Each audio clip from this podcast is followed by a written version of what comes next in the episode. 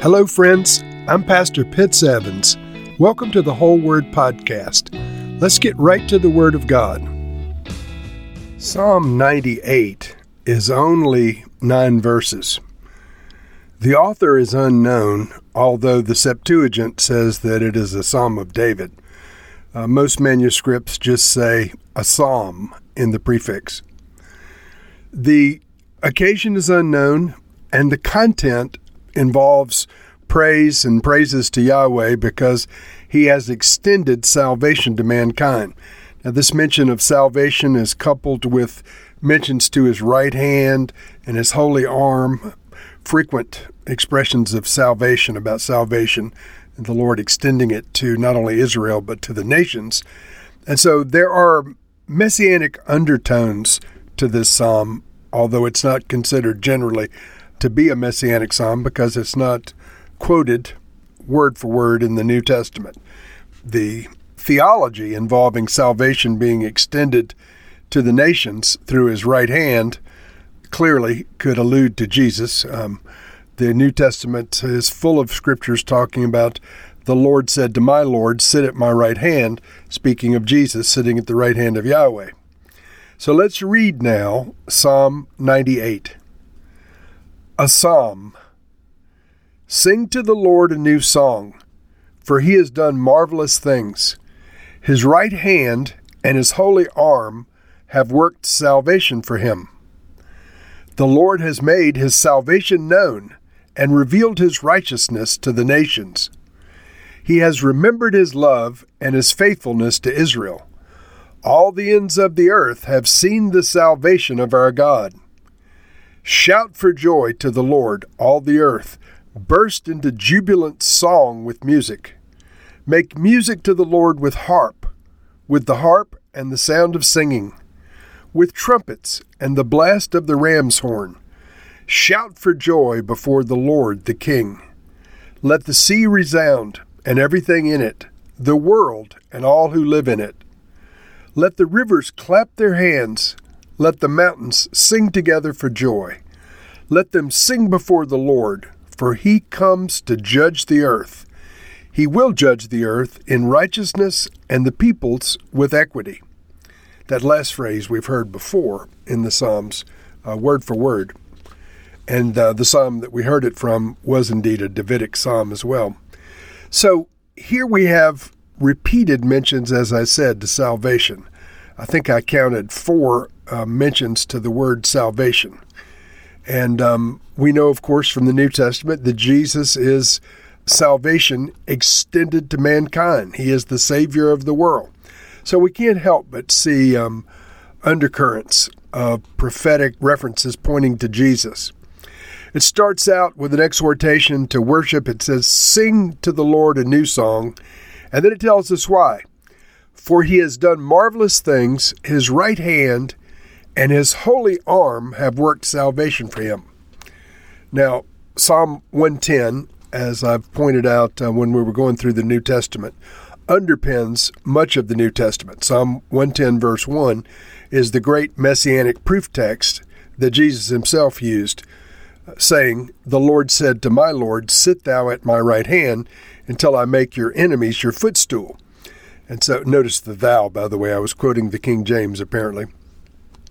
But this, the sitting at the right hand of the Father, this is a, a position that is understood to be for the Messiah, and Jesus claimed it for himself as the right hand of God, that he would be not only the Messiah, but the Son of God.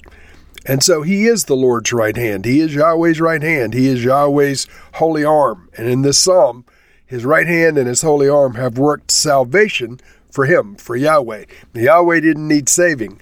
But the vehicle of salvation was Jesus, the one who is referred to as the Lord's right hand. Then verse two, the Lord has made his salvation known and revealed his righteousness to the nations. Now, this means it was extended um, uh, not just to Israel, but beyond Israel to the whole world. This salvation is uh, not through Judaism, but through Jesus. Verse three, he has remembered his love and his faithfulness to Israel. So, of course, Israel is included in the salvation that Jesus came to bring to mankind. In fact, Paul wrote to the Jew first. Jesus came to the Jew first. He, of course, was born a Jew. He lived as a Jew. He lived among Jews, and all of his early disciples were Jews. He has remembered his love and his faithfulness to Israel, the psalmist pens, and all the ends of the earth have seen the salvation of our God. Perhaps when this psalm was penned, that was not yet true. But as a prophecy, uh, it has certainly become fulfilled. All the ends of the earth have indeed seen the work of Jesus. All the ends of the earth have seen salvation extended to mankind through Jesus Christ.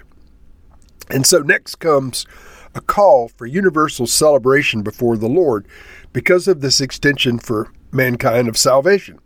Verse four, shout for joy to the Lord, all the earth. Burst into jubilant song with music. Make music to the Lord with the harp, and with the harp and the sound of singing, with trumpets and the blast of the ram's horn. Shout for joy before the Lord, the King.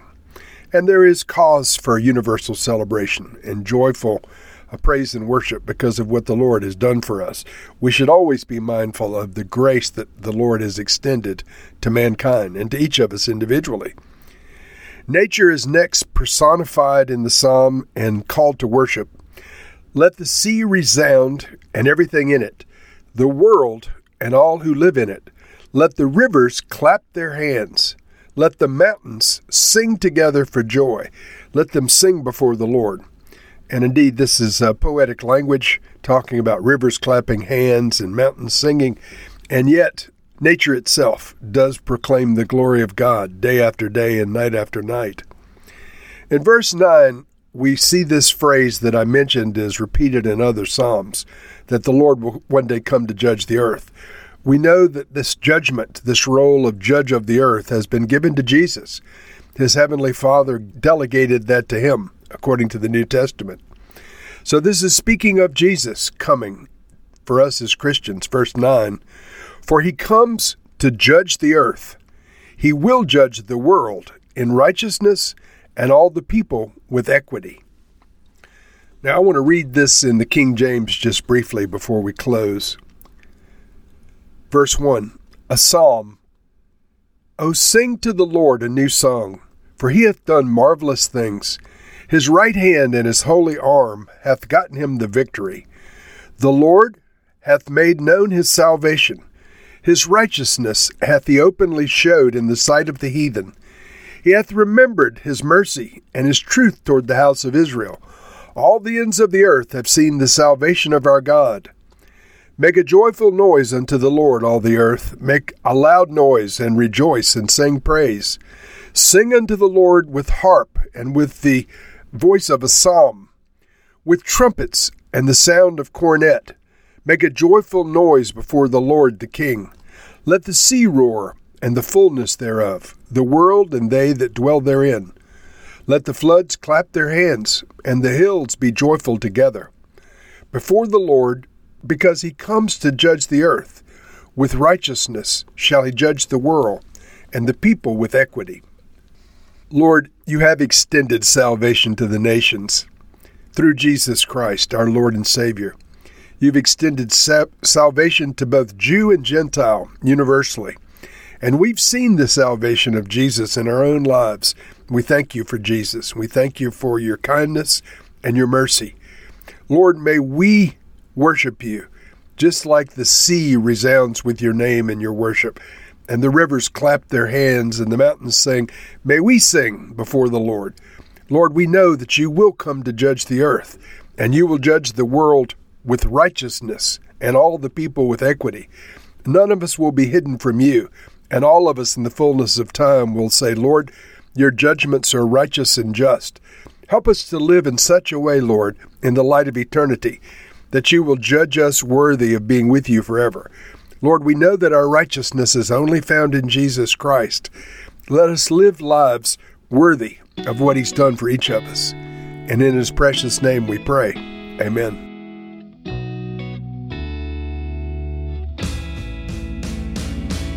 Thank you for listening to this episode of The Whole Word. It was brought to you by Whole Word Fellowship and the Northern Virginia House of Prayer.